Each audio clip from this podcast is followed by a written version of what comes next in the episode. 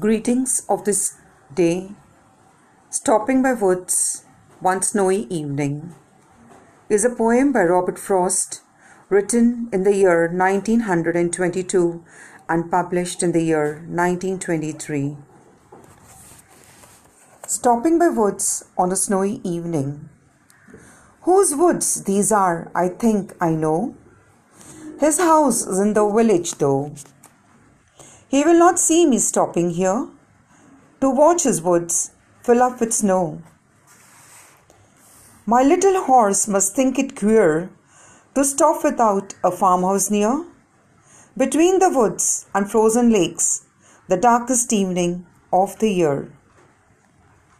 He gives his harness bells a shake to ask if there is some mistake.